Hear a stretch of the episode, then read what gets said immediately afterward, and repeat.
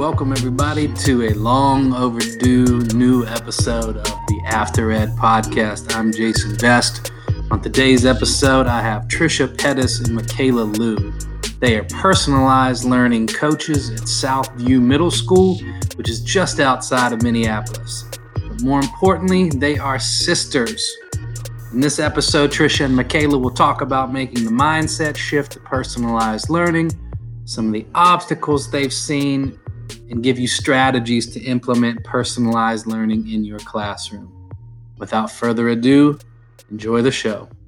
Welcome, everyone, today to another edition of the After Ed podcast. Uh, I'm fortunate today to have with me Trisha Pettis and Michaela Liu. They are both personalized learning coaches at Southview Middle School uh, in Edina Public School District, which is just outside of Minneapolis. And also, uh, they recently told me an added bonus uh, they are both sisters. So, uh, Trisha Michaela, thank you for agreeing to be on the show. Thanks for having us. We're excited. Thanks, we're honored. Um, so, look, let's just jump right into it. Um, uh, Trisha, I believe you wrote a blog post back in September that was titled Personalized Learning Where Do We Start? And I think that that really is a great place for us to start. Um, so, could you give us the 30,000 foot perspective of personalized learning? Yes, uh, I'd love to. And just a side note, um, each of our blogs, uh, Kayla and I write together. Uh, we wanted to document our journey with personalized learning, and, and we're so glad that we have that um, now to look back on because once you get into it, it's almost hard to remember where you came from. But really, personalized learning has many different definitions, but we see it as actively placing learners at the center and engaging them in the learning process you know, so really it's still best practices of education, but we're helping them develop agency.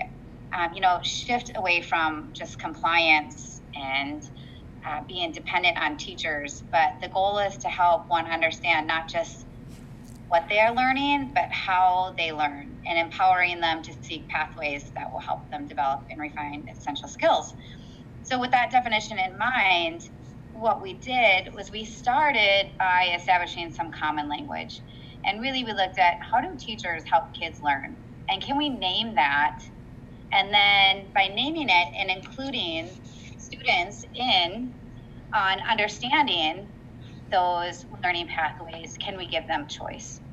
So we looked at oftentimes teacher provide direct instruction, which we decided to call teacher seminar there's times where we ask them to work collaboratively in small group, and we called that collaborative groups. And there's times that we want to see if they can do the work independently. So we call it independent work or independent flex.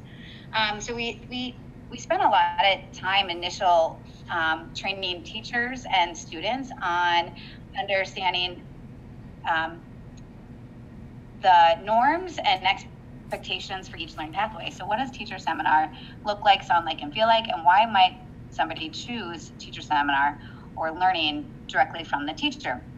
And we'd have kids experience it and then reflect on it. So, again, it was the entry point for us was having teachers take what they're already doing, doing name it for kids, and have them reflect on it.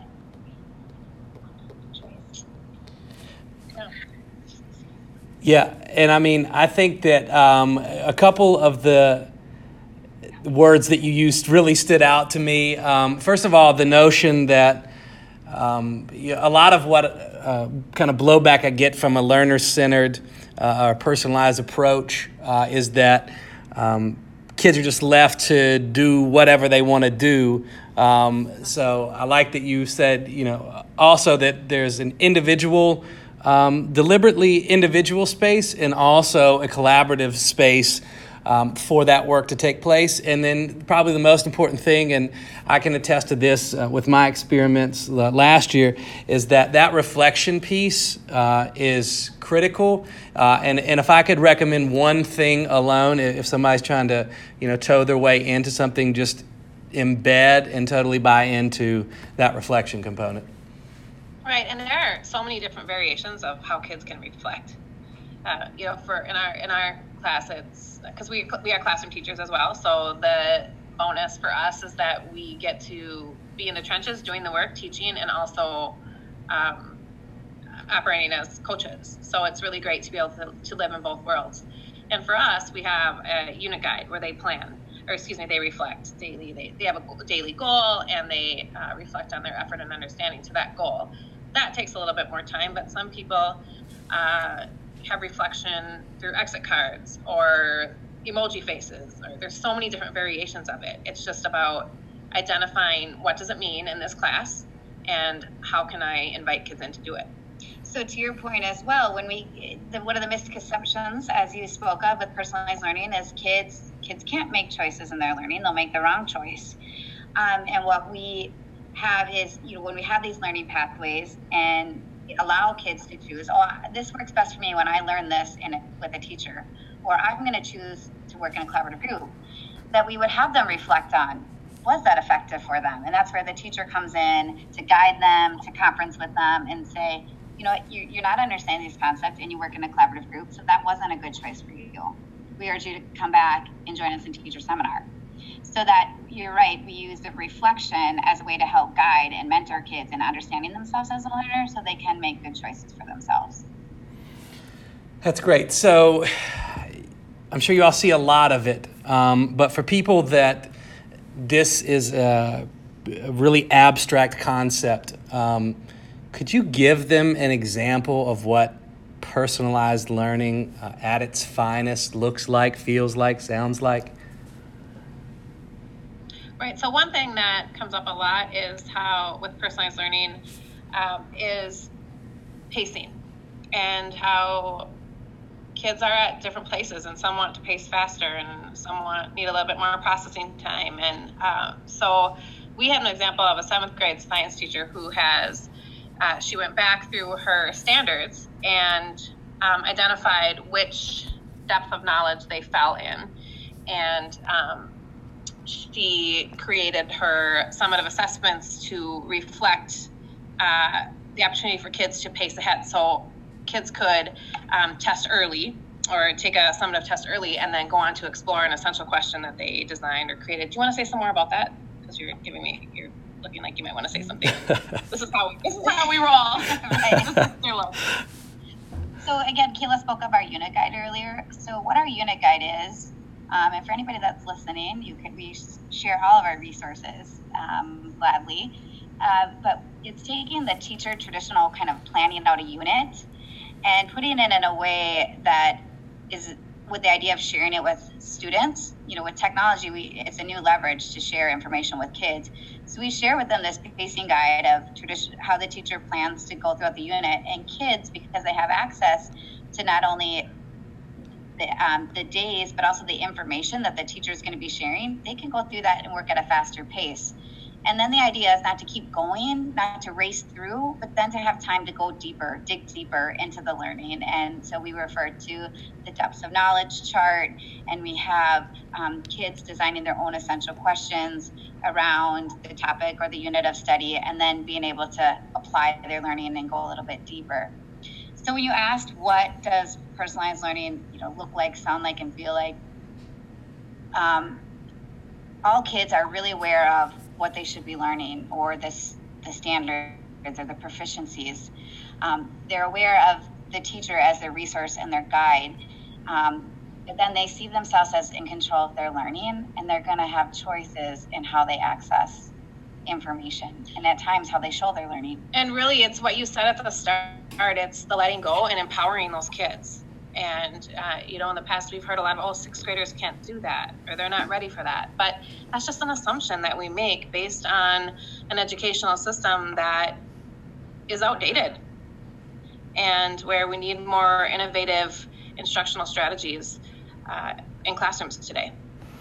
One of the other ways our school has helped move the work uh, systematically was we created 30 minutes on our day, which we refer to as daily flex. And we allow students to self select how they're going to use that 30 minutes. And so teachers uh, um, put up offerings.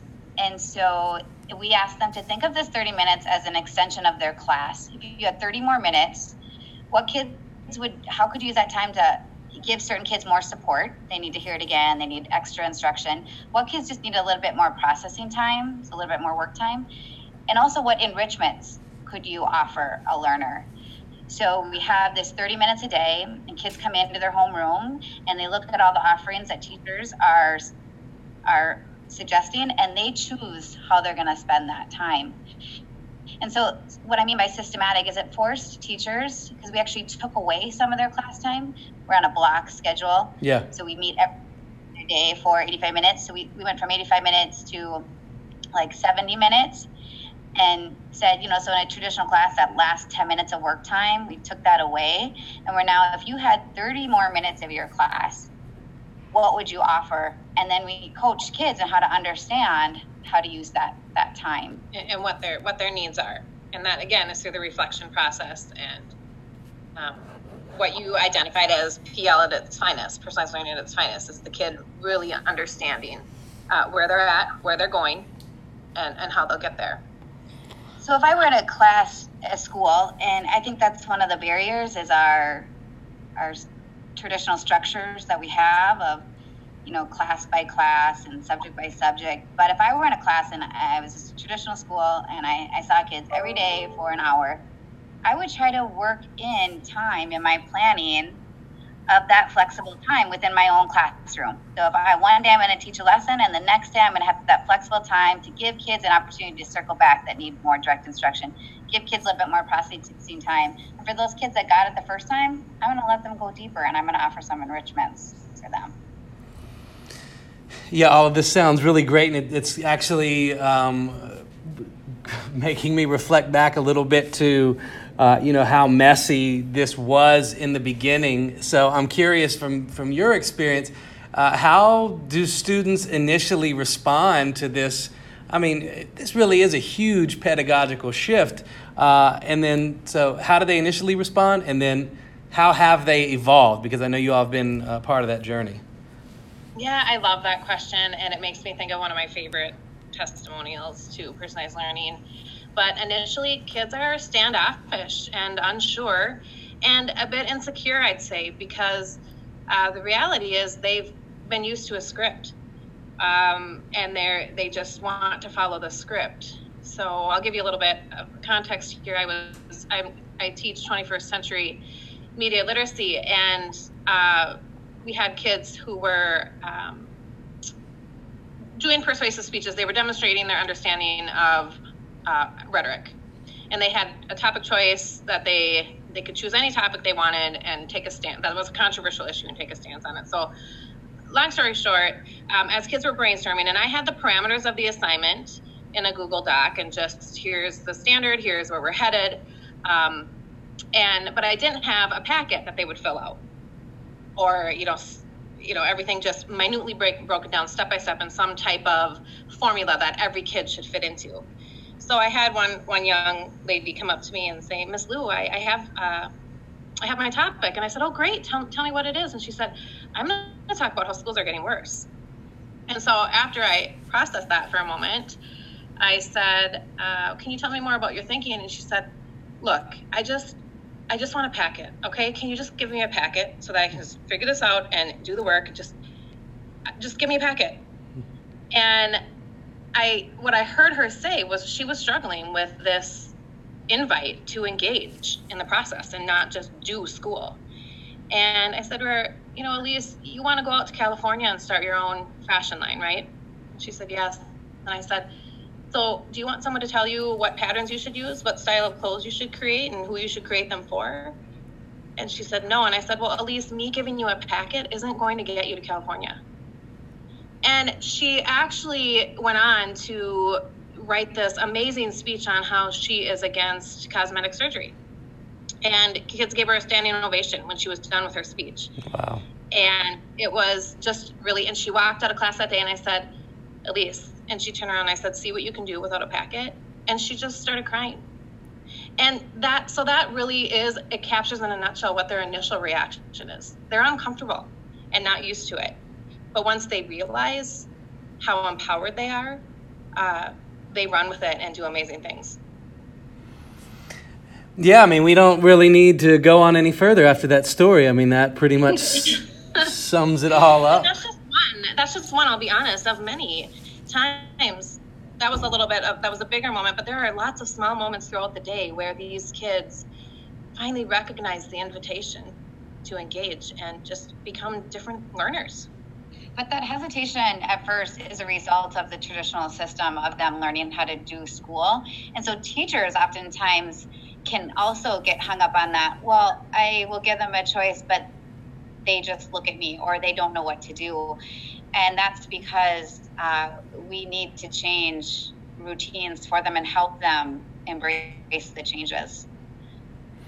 Yeah, absolutely. And that's a perfect segue uh, into the next question. This is, uh, I would argue, uh, an even bigger mindset shift for the teachers. So, um, you know, you're, you're coach and teacher all at the same time. So, like, what what are some of the mental obstacles that you think teachers face? And you know more importantly how do we get over them? Right. I i'm going to speak to a couple of my kind of aha moments in my journey. Um, again we were classroom teachers and i would have coined myself a master differentiator. I for everything we did i had three tiers because i was trying to get at the, the maybe struggling or low to, to kind of average to high you know achievement intelligent student. So i would always have three levels. And i heard barbara bray speak and she said teachers are doing all the work. And that was an aha moment. Yeah i'm doing all the work. I'm doing all the critical thinking the creative thought and i'm just handing it over students and they're going through the motion and that was my first i need to step back and the other one was hearing jim rickabaugh I read in his book, um, The Power of Personalized Learning, when he said, if we want to change and we need change traditional schools, we need to tap into one of the most underutilized resources, the students themselves. And that was another shift for me, and one that I we help coach teachers on is look at them as resources. And I think a lot of teachers think if they're not learning it from me, they're not going to learn it. And what we find is when people come to our school to see what we're doing, they are amazed at what the kids are doing when they're not with the teacher, that they are having insightful conversations and they are engaged and they are um, doing the work. Um, and that's because we, you know, we created conditions to help them be successful. So that mind shift for, for teachers is definitely letting go, that they don't have to be dependent on you or hear it from you to learn um, that kids will step up and rise to the and most of the time exceed your expectations because they're bringing in expertise that we're not even aware of. And i also think that the teachers sometimes think well unless i'm giving them a grade or something is worth points they're not going to be motivated to do that. And really what we know if we've researched motivation i you know i like daniel pink's work uh, with drive is that really what motivates kids is autonomy, having some sense of control and choice, um, purpose, knowing the clear purpose, um, and that it being authentic to their learning. I know there's another third one that I'm forgetting. But um, and I think that this mindset comes from a place of good intentions. We take our job seriously, and it's we do not, um, you know, underestimate the responsibility we have in preparing these learners for their future. Uh, one thing in our work also that we thought was important is to invest in stakeholders beyond our school walls. So we've engaged our parent community quite a bit because their point of reference is also very traditional. And um, it's important for them to understand how uh, schools are evolving as well. And that's been that's been a game changer for us to have that community as well, just in the know and coming to site visits and understanding that school looks different so that they can have these conversations at home with their kids. Yeah, again, I mean, I, I just love everything that, that you guys are saying. In particular, something that I've never really thought of um, that I had to write down. It was just such a great thought was uh, when you were saying that, um, you know, a byproduct of this is, you know, listening to what the kids are doing or talking about when they're not even with the teacher. Like, that's how you really know that what you're doing in the classroom is having an impact. Right. Um, so, for me, just real quick, I, you know, I think one of the things that I really struggled with uh, from a mindset perspective was that I was the adult. I had to be the quote unquote expert. Uh, and then so launching a class in design thinking and entrepreneurship, I was not even close to an expert in either one of those. I had zero formal training. Um, but I was upfront with the kids and was vulnerable that, hey, I'm not the expert, and we're going to go on this learning journey together. Um, and that was very powerful to them. But even still, I found myself uh, at times standing up at the front of the room trying to lecture. And I, I knew that I had done my job when uh, a couple of my kids would just stop me mid sentence and say, hey, we're good, stop talking to us, let us work. Yeah, vulnerability is uh, something that teachers definitely have to wrap their head around, and that it's okay to be vulnerable. And that you're modeling just how to be a life learner. And that and that's one thing we talk with kids all the time about is that it's it's about building your capacity as a learner. It's about developing the skills. So you want to learn anything you want. So i love that idea of just learning alongside them and modeling that with them. Yeah. So look i know people listening um, you know there's a little bit different slant to the podcast but i think this is exactly what people need to hear now. Um, so you gave us a great uh, overarching view, some of the individual uh, examples and experiences that you and your students have had. Um, but let's talk strategies briefly. So if you're a beginner and you're listening to this and you're like, yes, I'm going to go personalize tomorrow, like what are some of the things that they could do? Right. I think that is why people are have been kind of drawn to our school because and I think what teachers are looking for is they're looking for the how. We're practitioners. Tell me how. And yeah. teachers are really great about making it their own once they see it. But it's too it's too hard to just speak in theory with teachers. Um, so uh, wh- how we like I would say for any teacher, um, and like you said, an entry point would be reflection. After and just really making it clear and engaging them about how they learned in class that day, what they learned, and asking kids to think about it. Um, and that doesn't necessarily have to come at the end of the class. It, maybe it's at the beginning and end of the week if you're a classroom teacher who feels like you have 50 minutes and not enough time. Um, but definitely just making them aware of the strategies you're using as a teacher that's helping them learn.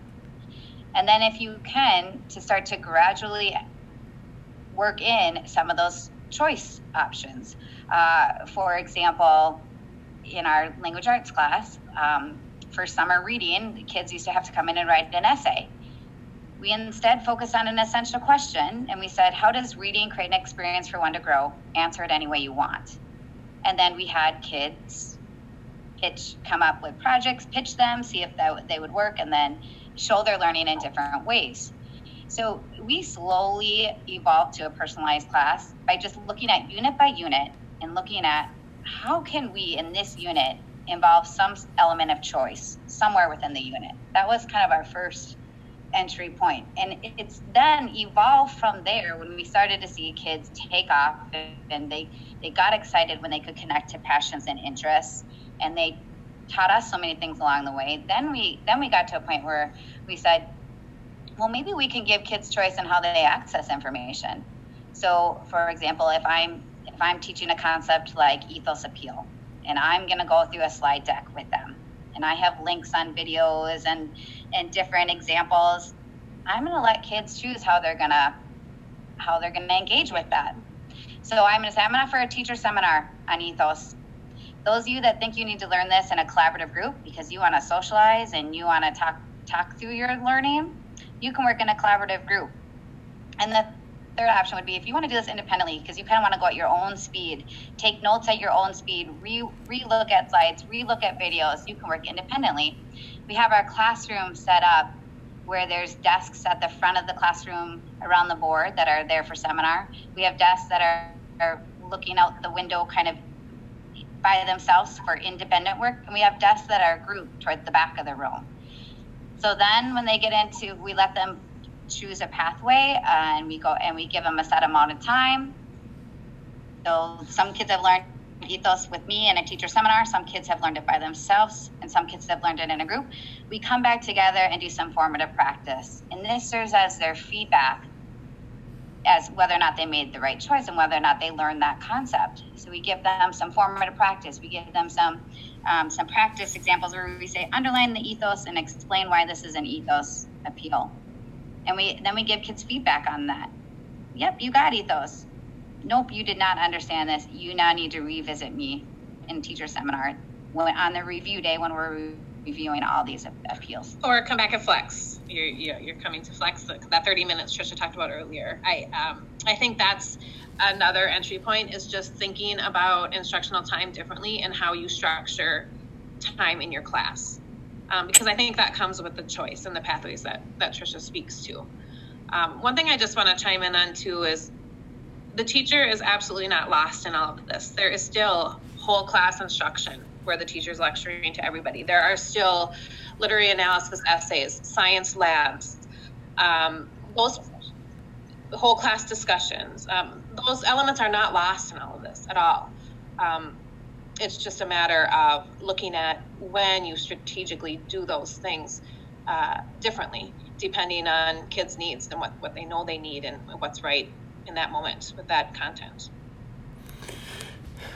Okay, so now to the big picture philosophical advice for uh, not just teachers, but uh, also administrators that want to implement personalized learning. Uh, our administration is, is big into having a clear mission and vision and a framework to help people get there. Our principal likes to say, it's okay to find your, um, you know, it's okay to be where you're at, but it's not okay to stay there. You got to find a seat on the bus, and how can we support you? So, big picture, I would say, um, it feels a little strange to say this, but I do believe it's true. The coaching role has been critical in moving the work and supporting people because our job is to really remove barriers. Oh, you're interested in putting together a unit guide with multiple pathways? why don't you give me one of your units? I'll take a look at it and uh, put something together, and then we'll collaborate and talk about what that could look like. Uh, so I, I, I, think it's essential that the supports are in place and that um, administrators and uh, the like take small and strategic steps with, uh, you know, your last guest. Um, his name escapes me now. He was great. What is his name? Um, Tom? No. Um, yeah, Tom Vander Ark. Yes, it was. I could listen to him speak all the time. Yeah, he was great. He was fantastic. But what he was saying about a timeline is so true. You know, our principal said by year three, everybody needs to be here. Um, and so I think a clear strategic plan with a framework that is can resonate and support people across multiple dis- disciplines, multiple content, you know, areas and, and um, departments, and supports like like coaches uh, who are there to um, help take down some of those barriers. Yeah, and at Southview, so our journey at Southview has definitely been some training as a staff where we went out to other schools and, and saw what other schools were doing, and then our our role as coaches. But then we just started by one. We defined pers- we defined common language for the whole school. So all of sixth, seventh, and eighth grade refers to learning pathways as teacher seminar, collaborative groups, independent. We also talked about classroom space and really how does the space reflect the experience you want kids to have and we provided some ideas on how to think of your class as really the third teacher where there's a teacher in the room the second is the students themselves and the third is the space. Um, most classrooms are cognitively distracting for kids and i think it was really really uh, enlightening and freeing for teachers to think differently about classroom design versus decorations. So that was another entry point is um, we could almost give a whole nother podcast on classroom space. But um, we also talked about profiles and just learner profiles, where it's a it's you know any kind of tracking document for learners to understand themselves as learners, um, their interests, their passions, and also their data, their grades, their test scores. Um, pathways that they choose, how that went for him, all of those, all of those uh, reflective data points, so that they can make data informed decisions and then we had our flex schedule, of course, our daily flex, where we had some flexible schedule during the day. Um, and then we got to a point where we were creating a framework planning guide for teachers to use with students. Again, that was kind of like our, this is our third year. So that's a system I think that a, a thing that we did at the system level where we asked all teachers to create this unit guide, but then we were offering them the support of collaborating with us as coaches to help them implement that. So that's kind of been our journey at Southfield. Well, I think it's great, and um, you know, for what it's worth, I appreciate everything you're doing, and you know, I think it does. While it is important to have a, a systematic plan in place and things coming from the top, I think it's critical to have um, folks, you know, like us, um, you know, on the ground, so to speak, to really drive home the the change. So. Um, I appreciate uh, what you guys do again, and uh, I know how I uh, discovered your work. Uh, but for people interested in learning more, um, where can they find you?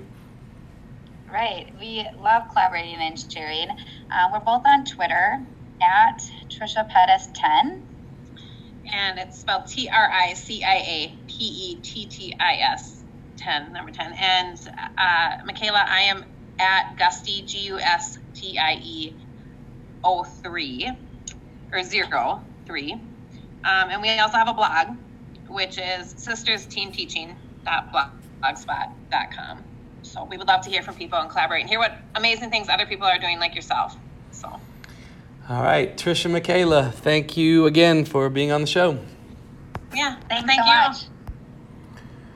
All right, uh, recording stopped. I, I, mean, I hope you feel like we gave you a enough of an example of all right, everyone. Hope you enjoyed that episode. Uh, Jason Vest here. Look, uh, we need you to subscribe to the podcast for one reason and one reason only, uh, and that is the same reason that you choose to listen to a podcast or not. You go to it. If it seems like it's something you're interested in, the first thing you do is you look and see what the ratings are. You look and see how many people have left positive reviews. So please, if this was of any value to you, return the favor. Thank you. Have a great day.